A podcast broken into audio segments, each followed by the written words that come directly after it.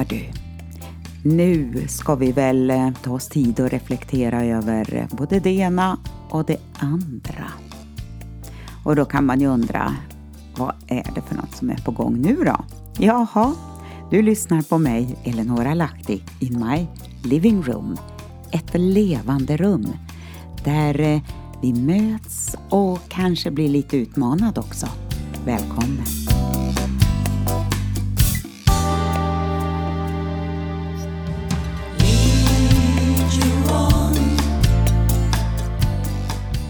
Dagens text har en liten eh, provocerande titel tror jag faktiskt.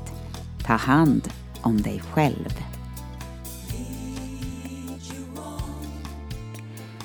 Jag förstår om rubriken låter provocerande, för det kan den verkligen vara. Men den kan också vara något som ger läkedom och utrymme när både det ena och det andra har klampat in i livet som objudna gäster. Vi lever i en tid av mycket oro, ångest och stress. Är inte det ena, ja, då är det det andra. Och karusellen, den fortsätter i sin omloppsbana och man undrar hur ska det här sluta? Det finns fängelser där vi kan ha fångats i där sorgen gör sig påmind. Allt ifrån död, övergrepp, mobbing och skilsmässa. Den listan kan göras lång och dess gemensamma nämnare, ja, det blir trasiga själar. För eh, minnen och konsekvenser finns kvar. Och det är som att trycka på en knapp när man möter livets olika situationer och händelser. Och eh, det inlåsta, det börjar omedelbart leva sitt utåtagerande liv. Det är inte alltid lätt att eh, förstå sig på sig själv i dessa situationer. Men genom att låta Herrens lykta lysa i själens inre rum kan vi upptäcka ett och annat och börja ana vilka mekanismer som hänger ihop med vad.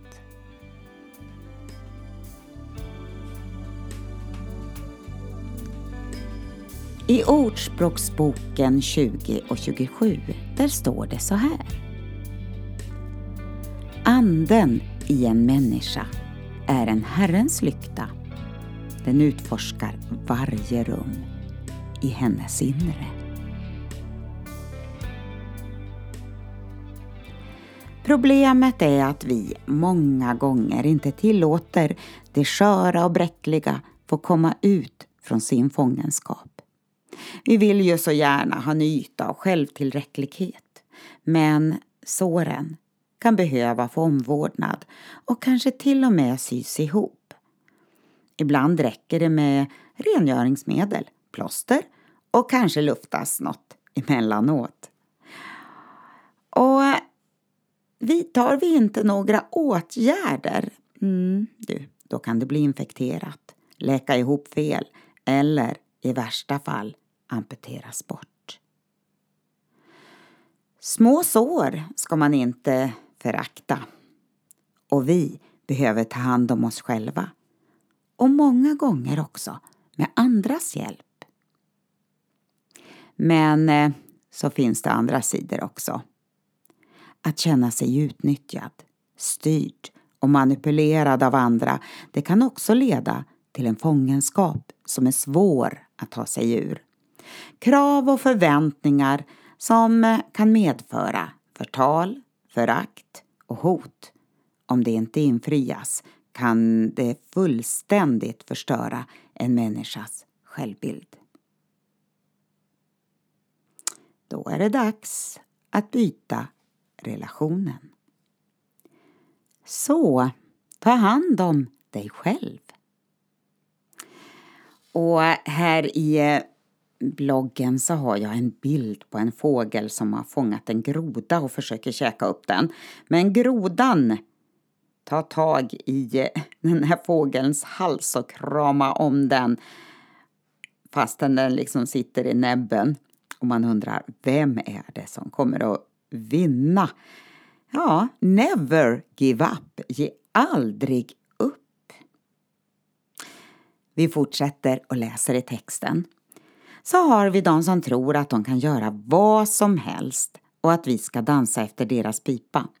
En arrogans där man är så självupptagen att allt handlar om en själv. Och det är fel på alla andra. Man ställer krav och anser sig ha rätt att leva på andras bekostnad. Men snälla någon, ta hand om dig själv.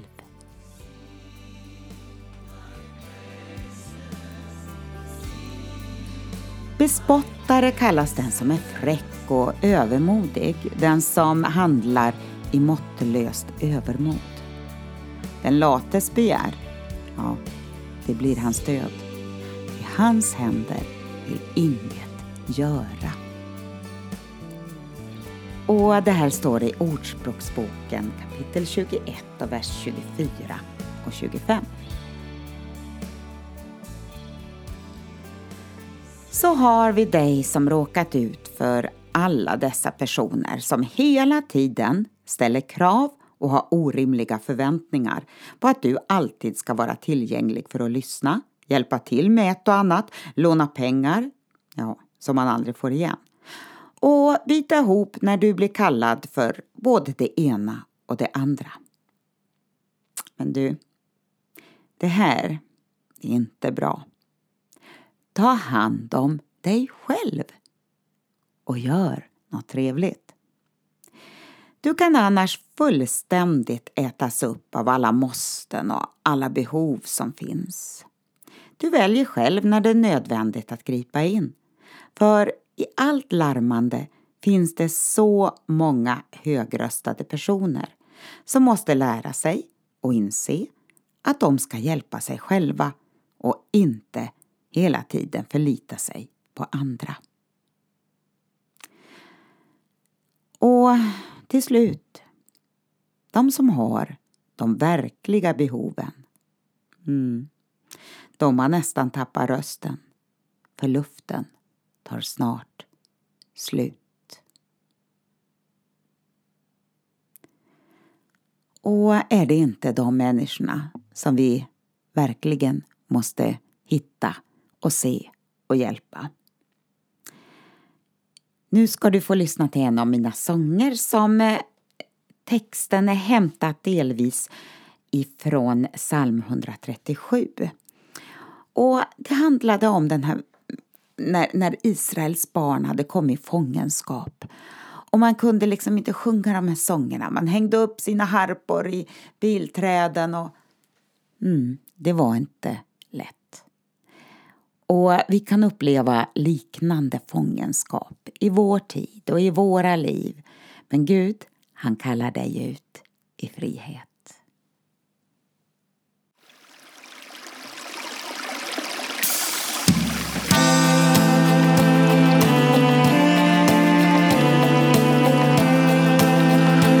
Babels floder, där satt vi och grät när vi tänkte på Sion I pilträden som fanns där hängde vi upp våra harpor.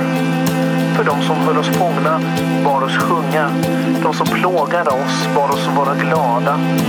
Sjung för oss en av Sions sånger. Hur skulle vi kunna sjunga Herrens sång i främmande land?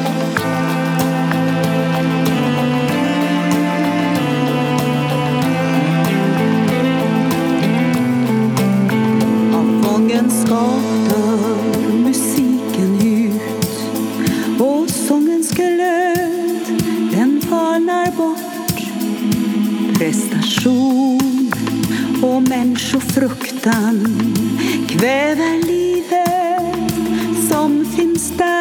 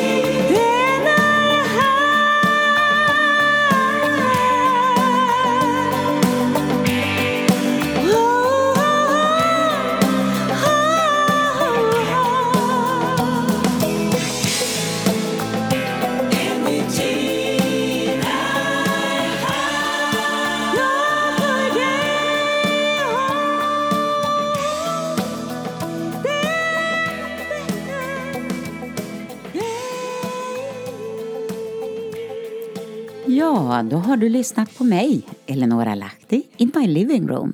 Välkommen tillbaka. Hej då!